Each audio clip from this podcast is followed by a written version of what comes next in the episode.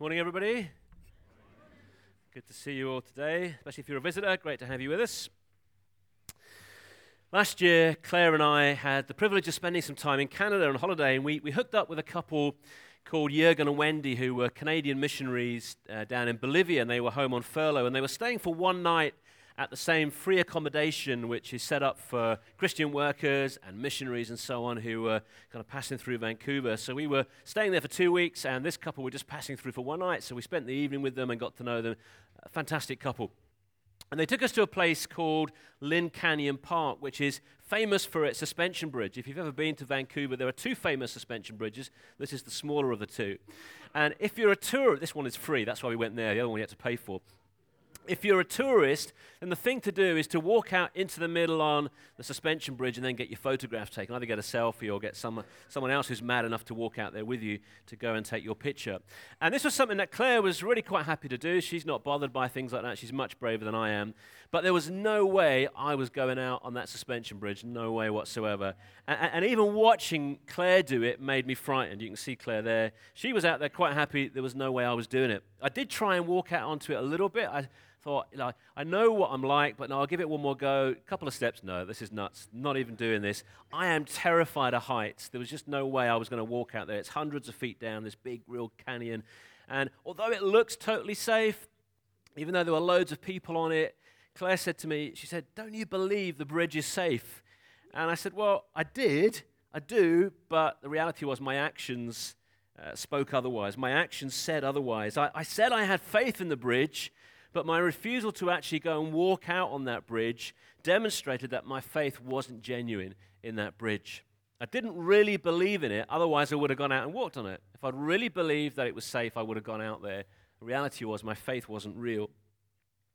We, we talk a lot about having faith in certain things, and as Christians, we talk a lot about our faith in Jesus, our faith in God and, and, and, having a living faith. We sing lots of songs about faith. We've just sung a whole song, which is really Hebrews 11, all kind of wrapped up in one song. It's all about faith, and we sing about it, we talk about it, we talk about sharing our faith, and so on. But what is faith? If somebody said to you, and please don't answer out loud, but if somebody said to you, What is faith? What would you say to that? How would you define that? What does the Bible mean when it talks about faith? What does it mean to have faith in God and to put our faith in Jesus. What does that really mean? What does it mean to live by faith every day? When we say, when we talk about living by faith, what does that really mean?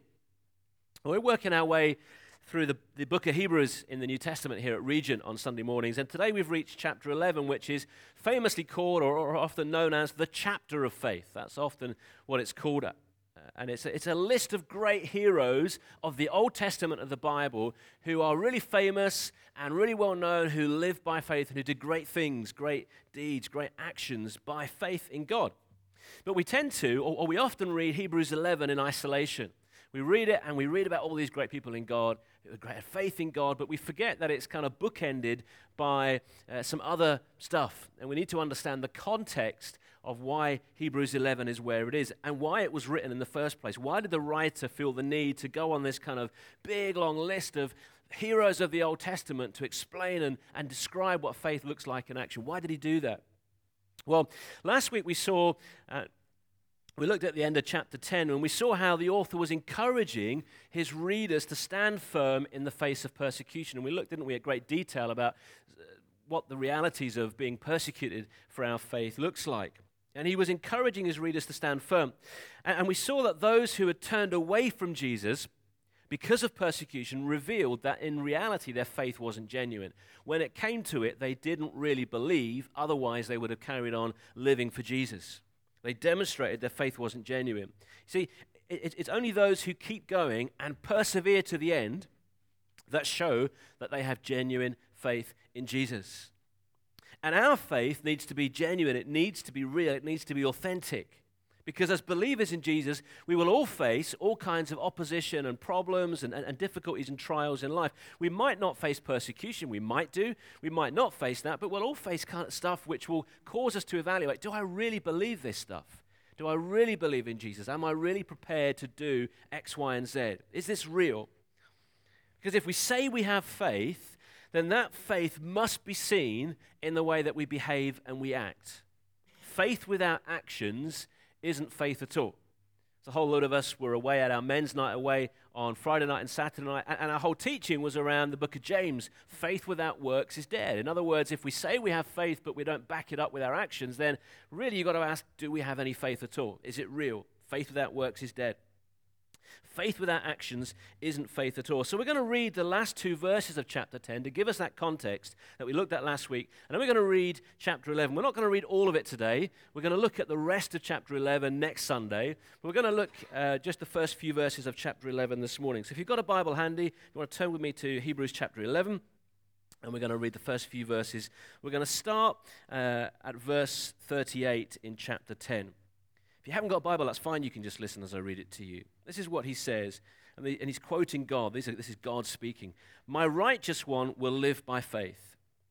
And if he shrinks back, I will not be pleased with him. But we are not of those who shrink back and are destroyed, but of those who believe and are saved.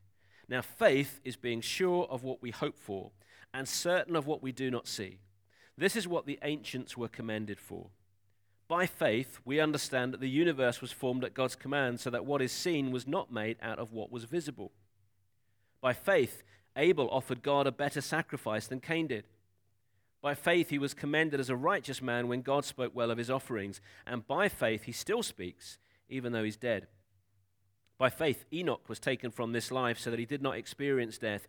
He could not be found because God had taken him away. For before he was taken, he was commended as one who pleased God.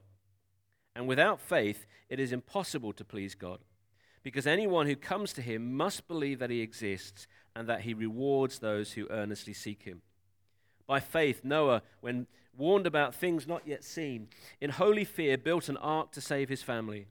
By his faith, he condemned the world and became heir of the righteousness that comes by faith. And we'll, we'll leave it there and we'll look at the rest of chapter 11 next, next Sunday.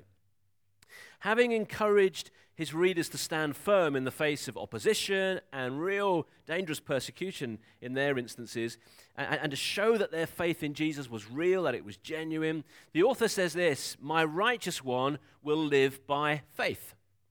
And if he shrinks back, I will not be pleased with him. But we are not of those who shrink back and are destroyed.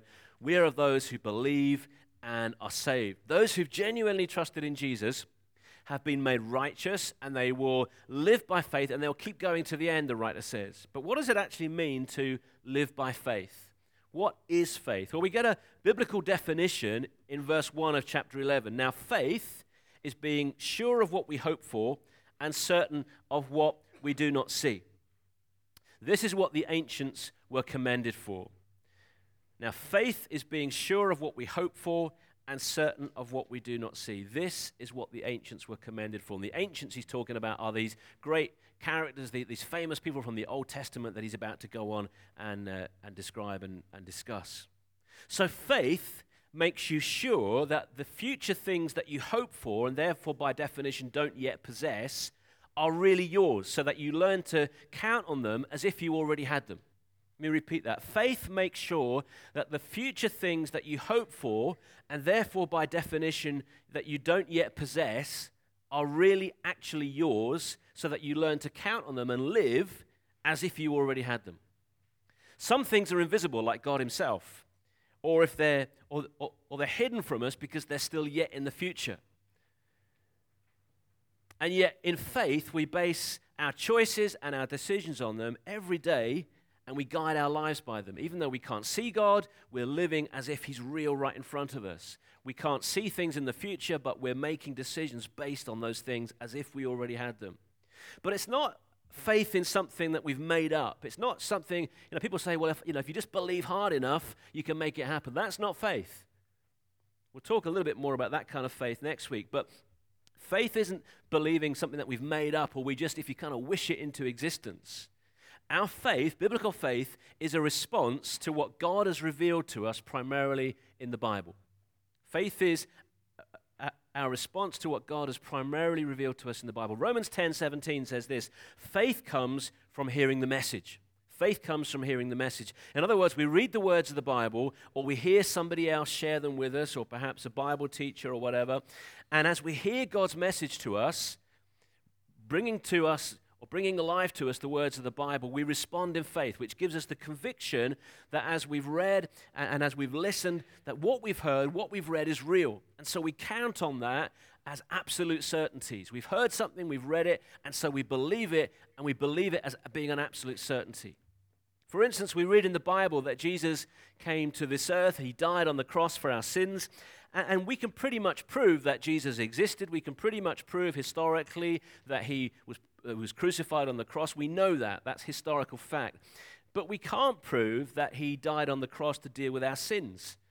We can't prove that he, he was a substitute sacrifice for us. No, he died, but we can't prove what he was actually doing there on the cross. That is a belief in something that we have by faith. And yet, as believers in Jesus, we build our whole lives on that belief.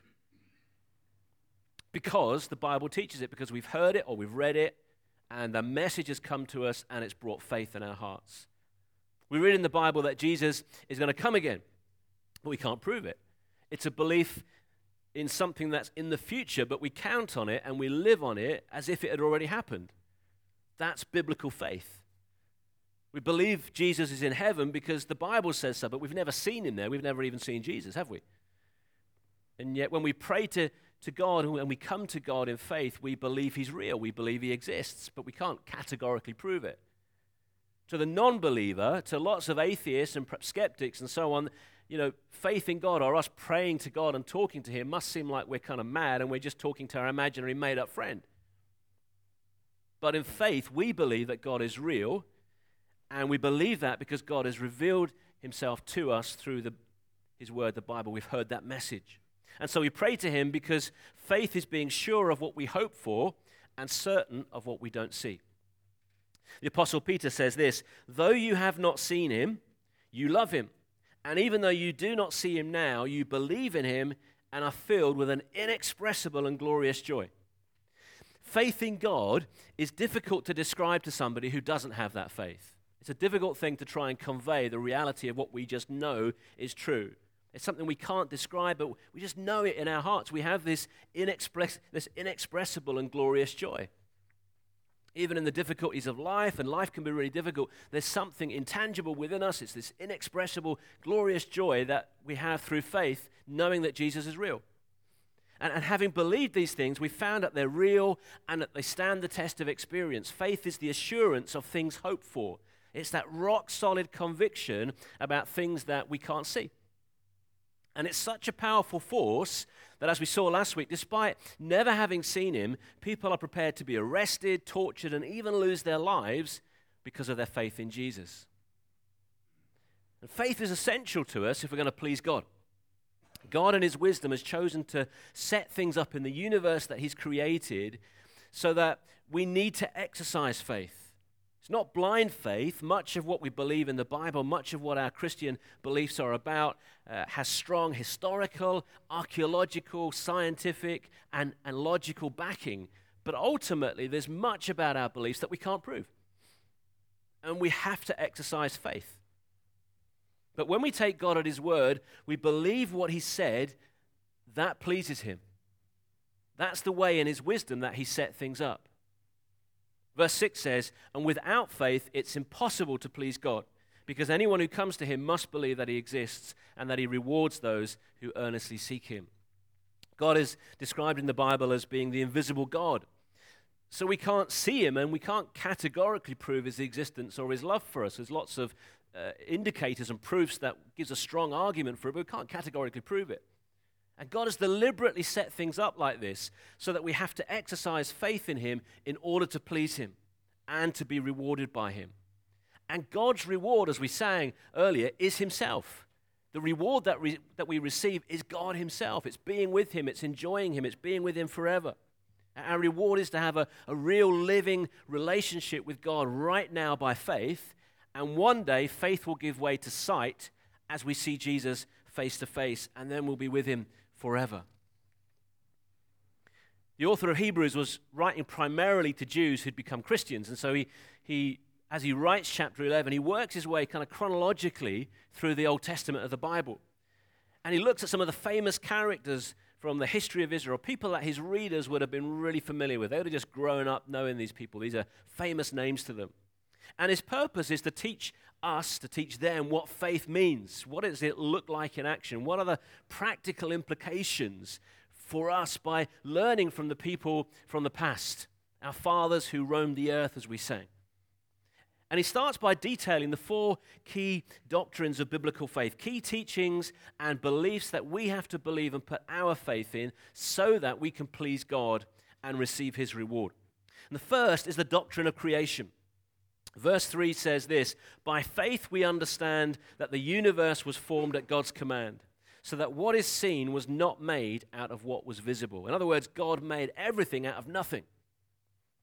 We are standing on something that before it was created, this universe, this earth, and all the stuff in this earth, we're standing on something that before it was created couldn't be seen, couldn't be touched, couldn't be tasted, couldn't be smelt, couldn't be heard. So the whole universe, if you like, is a gigantic object lesson for us of faith. If we had been there just before God spoke the world into existence and created everything, we would have needed tremendous faith to believe that anything can happen at all because there was nothing there. It was just God. And he spoke, and it all came from nothing because God is the creator. And that would have taken great faith. If God had said, I'm about to create this vast universe, we would have struggled, I think, to have believed that because there's nothing there. That would have taken great faith. There was nothing, and then God spoke, and suddenly the whole universe was created. And He continued to speak over six days to bring the world that we now know into being. The whole universe is an object lesson in faith. Now, scientists disagree as to how the universe was created, and they have no answer as to why or what the purpose of human life is. As scientists, they're ultimately purposeless and without hope. But as Christian believers, we know the answer to this fundamental and all important question, and we know that by faith. Hebrews chapter 1, going right back to the beginning of Hebrews, chapter 1, verses 1 to 2, says this In the past, God spoke, and we receive that faith by the message. God spoke to our ancestors through the prophets at many times and in various ways. But in these last days, He has spoken to us by His Son, whom He appointed heir of all things, and through whom also He made the universe. So the Creator has spoken through the prophets and finally through His Son, the Lord Jesus. We believe him. We've heard that message. We believe him. We've put our faith in him as our creator, as the creator. And so we have purpose and meaning, don't we? We're not the product of millions of years of random mutations from slime to humans. God made our ancestors, Adam and Eve, in his image on the sixth day of creation. And God creating the universe is Christian belief 101. And if we're genuine believers, then we need to defend this teaching with all our strength because everything else of the Christian faith rests on this primary doctrine. If we don't believe this, if we don't take this literally, the whole of the rest of the gospel just comes crashing down. If you don't have a literal Adam and Eve in the Garden of Eden, then the whole Christian faith comes crashing down. Biblical faith begins with the belief that there is a God who created the universe and who created each one of us in his image, and that he wants to have a relationship with us. He wants us to have a relationship with him. And the reason, one of the reasons the world is in such a mess is because we've removed the Creator. And when you remove the Creator, everything else goes wrong. And the reason so many churches are in a mess is because they've moved the Creator. They don't really believe in the Creator, they don't really believe He created the world. And so, when all sorts of things might be happening around us in our life, in faith, we believe that our Creator is in control, that He has an eternal purpose behind whatever is happening. We believe there's more than what we're just seeing. There is a creator. The second key doctrine of biblical faith is the belief that Jesus' atoning sacrifice gives us access to God. Verse 4 says this By faith, Abel offered God a better sacrifice than Cain did. By faith, he was commended as a righteous man, but when God spoke well of his offerings. And by faith, he still speaks, even though he's dead. He's speaking to us this morning by his actions. Now, Abel wasn't accepted because he did righteous works. He was accepted because by faith he offered God a better sacrifice. To do something by faith, according to the definition we've already read in Romans, you must do it in response to and according to some information or a message from God. We've already seen that faith comes from hearing the message. And what Abel is said to have done by faith was to offer his sacrifice. He brought his sacrifice by faith because he brought it in response to a message from God. It was either in response to what God had previously told his parents to do when they were told by God to take animals and sacrifice them and clothe their nakedness with, with the animal skins, or possibly in response to some other direct communication from God, which Genesis doesn't record. But however it happened, Abel had heard from God. And by faith, he responded to the message he received. He understood that his sins needed to be dealt with by a substitute sacrifice. And in response to that information, he offered a sacrifice, believing that God would deal with his sin through that sacrifice. He was putting his faith in that sacrifice, but he was putting his faith in something bigger. He was putting his faith in what that sacrifice was a picture of.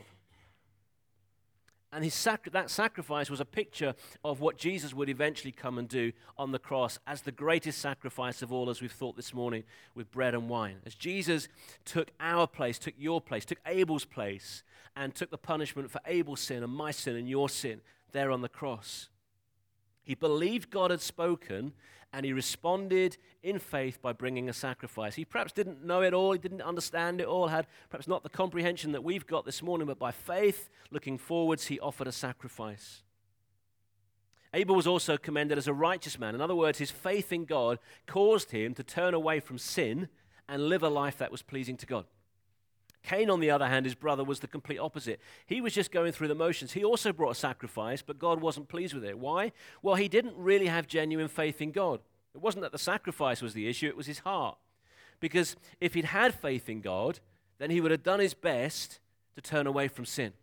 If he'd had faith in God, he would have been pleasing to God, but he wasn't. He thought that as long as he was bringing an offering to God and just kind of went through the motions and ticked the box, that he could then just live as he wanted and carry on sinning and carry on living his own life. And so he did just that. He carried on living a sinful life. He went through the motions, brought his sacrifice, ticked the box. It was meaningless. He wasn't putting his faith in God to deal with his sin. He wasn't even really acknowledging that he had a problem of sin in the first place. And so God rejected Cain's offering because it was a sham, it, it was false. The Apostle John helps us with this. He says, Do not be like Cain, who belonged to the evil one and murdered his brother. And why did he murder him? Because his own actions were evil and his brothers were righteous. And the point for us today is this if we are genuine believers, then we will firstly show that and, and live that out by trusting only in Jesus' sacrifice on the cross, but as the means by which we can have a relationship with God and the means by which we can approach God. And then, secondly, by making sure that we're not being like Cain, thinking that, you know, we can, on the one hand, profess faith in Jesus, we can turn up at church, we can take communion, and then at the same time, we can spend the rest of our lives just sinning as we wish. That's what Cain did. Cain went through the motions. He turned up at church, effectively ticked the box. Look at me, I'm, I'm, I'm, all, I'm all good. But his life was a complete sham because behind the scenes, he was an, an evil man, according to the Bible. And the challenge for us is to make sure that we're not living like that. Living by faith means that we're living by faith in the sacrifice of Jesus. Biblical faith in God means that in response to what Jesus did on the cross, we then choose to turn away from sin on a daily basis. If we're not choosing to turn away from sin on a daily basis, we have to ask the question at the very least have I really trusted in Jesus? I wonder this morning have you put your faith and trust in Jesus' sacrifice? Have you put your faith in something, yes, you can't see, you can't prove, but which God has revealed to you that Jesus loved you, that He came to earth, that He died on the cross in your place, so that you can have a relationship with God, that your sins can be removed? Have you taken that step? Have you put your faith and trust in Jesus? And if you have, are you demonstrating that faith? Because faith without actions, faith without works, is no faith at all, it's dead. Are you demonstrating your faith by responding to what Jesus has done for you, by turning away on a daily basis from sin. Because one leads to the other.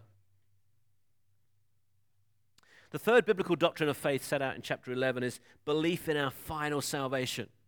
In other words, the belief that finally, one day, we will go to be with God forever because of Jesus, if we've trusted in Him. This is what the writer says By faith, Enoch was taken from this life, so that he did not experience death. He could not be found because God had taken him away. For before he was taken, he was commended as one who pleased God. Enoch's one of these strange examples in the Bible of someone whose faith in God meant that he didn't physically die, but God just took him at some point in his life physically straight to heaven. And Enoch being taken to heaven without physically dying is a picture, it was a real event in history, but it's a picture of the final stage of salvation of those who've trusted in Jesus. When Jesus comes again, millions of Christian believers all over the world will, like Enoch, be removed to heaven without dying because they've put their faith in Jesus. If we die before he comes again, then we'll go to be with him through death and we'll be taken that way. But if the Lord Jesus was to return this morning, we are alive right now, and like Enoch, we would be caught up and taken straight to heaven to be with God. Enoch's example is a picture of what will happen to us all. But how does the author of Hebrews know that it was because of Enoch's faith that he didn't die and was taken to be with God instead of dying?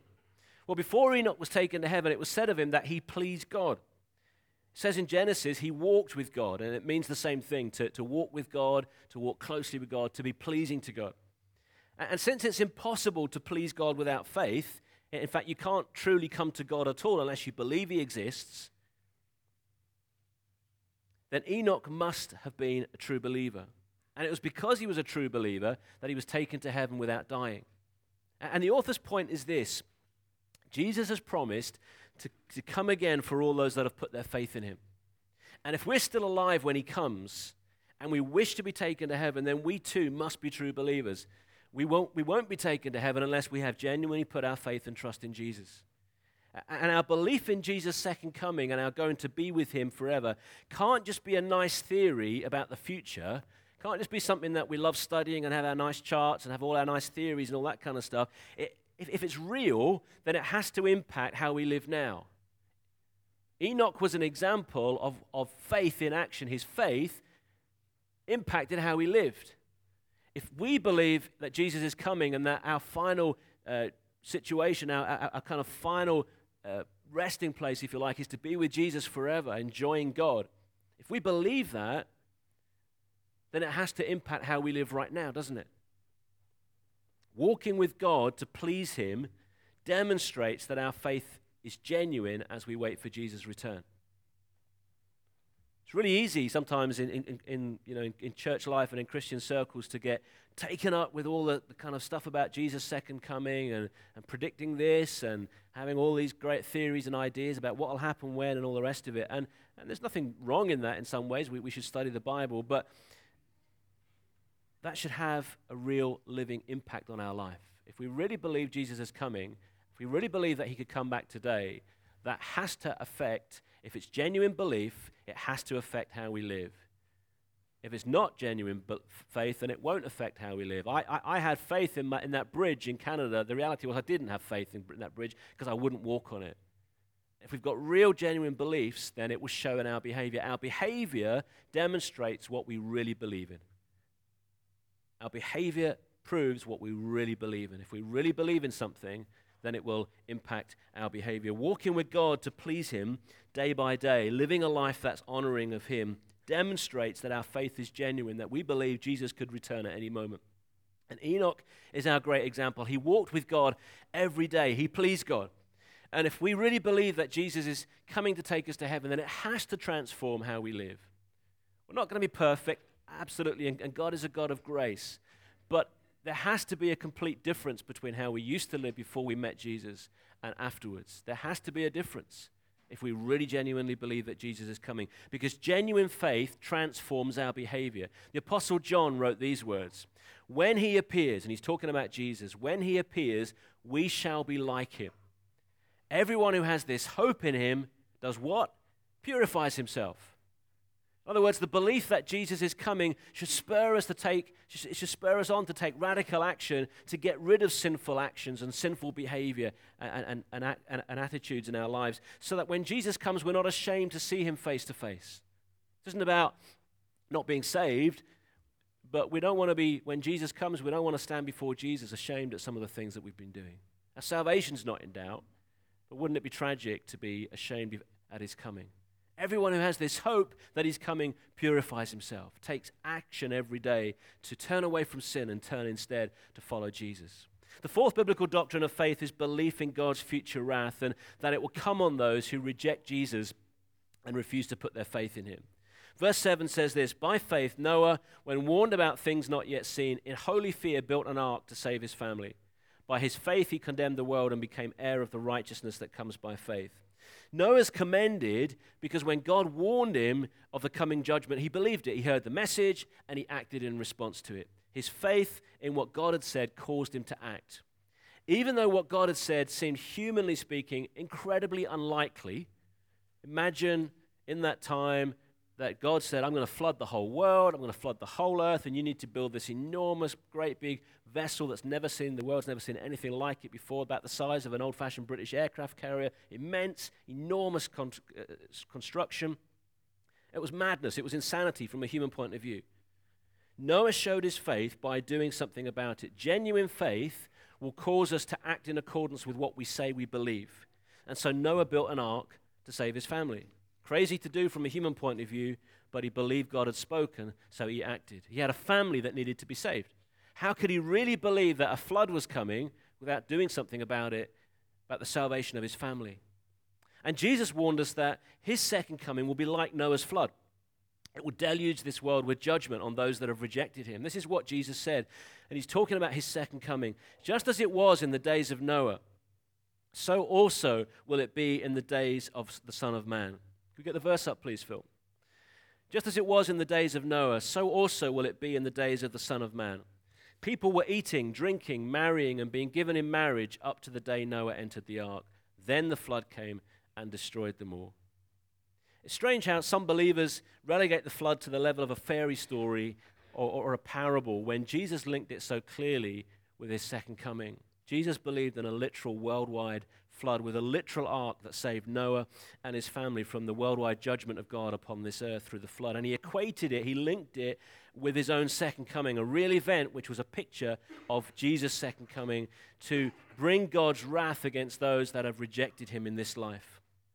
Jesus taught that the flood was a real event that demonstrated Noah's faith in response to what God had told him. And if, like Noah, we believe that Jesus is going to come again and not just take us to be with him, but then going to pour out his wrath upon those who've rejected him, then surely, like Noah, our faith in what Jesus has said will lead us to do something about it. And we'll do what we can to help others escape the coming wrath and be saved.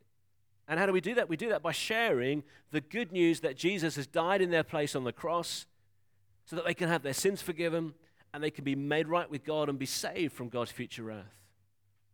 If, if our faith in Jesus is genuine, if our faith in Jesus and what he said is genuine, then it has to lead to us doing something, doing something about what we can to do to tell others about him and his offer of rescue and salvation from God's wrath. So, what does that look like? What does it look like to put our faith into action? If we say we believe Jesus is coming again and is going to bring judgment on those that reject him, what does our faith look like in action then? Well, it means being public about our Christian beliefs. It means going public. It means saying, I'm a believer in Jesus and I believe he's got some good news that you can be rescued from his coming wrath. It, it means telling people about Jesus. It means being very public and, and open about it. It means praying for our non Christian friends and family and work colleagues. It means taking opportunities to talk to them about Jesus. It means maybe giving them a Bible or some Christian literature. It means bringing them and, and inviting them to events at church. In February, we're starting a Christianity Explored course, which is a great way to tell others about Jesus. If, like me, you're not very good at doing that, Christianity Explored is a great way to allow someone else to do it, i.e., Rico Tice, who presents it on the video. All you've got to do is bring somebody and leave it to the DVD. And I want to challenge every single one of us this morning to, at the very least, ask one person for when this course starts in February. At the very least, pluck up the courage between now and February, start praying for that person, and, and step out in faith and boldness and ask that person to come in February when we start Christianity Explored. Genuine faith in Jesus has to result in practical actions. That, that's the whole point of Hebrews 11. It's not just a nice kind of list of nice, great people. Oh, not, isn't he great? Isn't he great? That's not the point of it. What he's saying is look, life is difficult, life is tough. We're in a race. It's a slog, it's a marathon, it's an endurance race. And those that have genuine faith will persist to the end. And this is what faith looks like. And if you've got real faith, it has to have actions, it has to have deeds, it has to have works. There has to be an outworking. Genuine faith in Jesus has to result in practical actions that demonstrate that our faith is real. And if we believe in God's wrath and his salvation from that wrath through Jesus, then we need to put that faith into practice and into action by getting busy telling people about Jesus, telling them what he's done to, to offer them forgiveness and eternal life. And Christianity Explored is, is a great way to do that. It's not the only way, but it's a great way, and it's a, it's a gift. It's here on our doorstep, it's, it's happening in February. So, the challenge today for us is this What information has God revealed to you about Himself? About life in general, about Jesus, about how He wants you to live and what He wants you to do? What is, what information, what's the message from God that you've received perhaps from others or from reading the Bible yourself? And what are you going to do about that? Faith comes from hearing the message. So, what is the message that God has given you? Faith comes from hearing the message. It, it, might have come through a friend, it might have come through a sermon, or directly reading the Bible. It might have come from God speaking to you directly. If you've heard or read something from God, what will you do about that? Will what you've heard from God lead you to put your faith in Him perhaps for the very first time? And secondly, if you, if, if you profess to have faith in God and in what He said in the Bible, does your life demonstrate what you really say you believe? Because our actions will prove what we really believe. If you want to know what I believe, look at my actions. If I want to know what you believe, look at your actions. Without faith, it's impossible to please God. Genuine faith will result in us taking concrete actions, actions that please God. Let's just take a few moments to pause and, and, reflect on what we've looked at this morning. Well, what is God's message to you this morning? And, and what action are you going to take in response to that message? if you're comfortable, maybe you just want to bow your head and, and close your eyes. Just helps us perhaps be less distracted and just think about what the Holy Spirit is saying to each one of us this morning. It'll be different for all of us. What is God's message this morning? What does faith look like for us?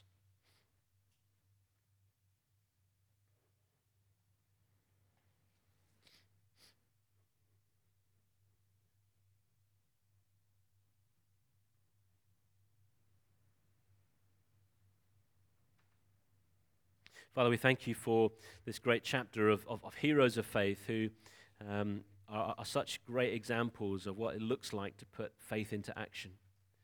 Some of them, Father, as, as we're going to see next week, are quite unlikely people, deeply flawed people, people just like us.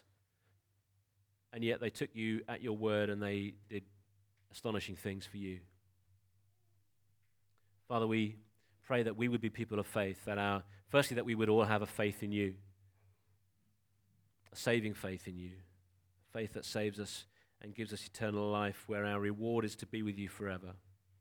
But Lord, uh, for perhaps many of us this morning who have that faith already, Lord, help us, I pray, help each one of us to put that faith into practice, to put it into action in the various different ways that we've thought about this morning. Pray that we'll be people of faith, people who act out our faith, who live out our faith day by day. We thank you for this morning. We thank you for this time together. Lord, as we sing now, as we worship you, as we commit ourselves once again to you, Lord, would you bless us? Would you help us this week to be people of faith who live out our faith? And we ask this in Jesus' name. Amen.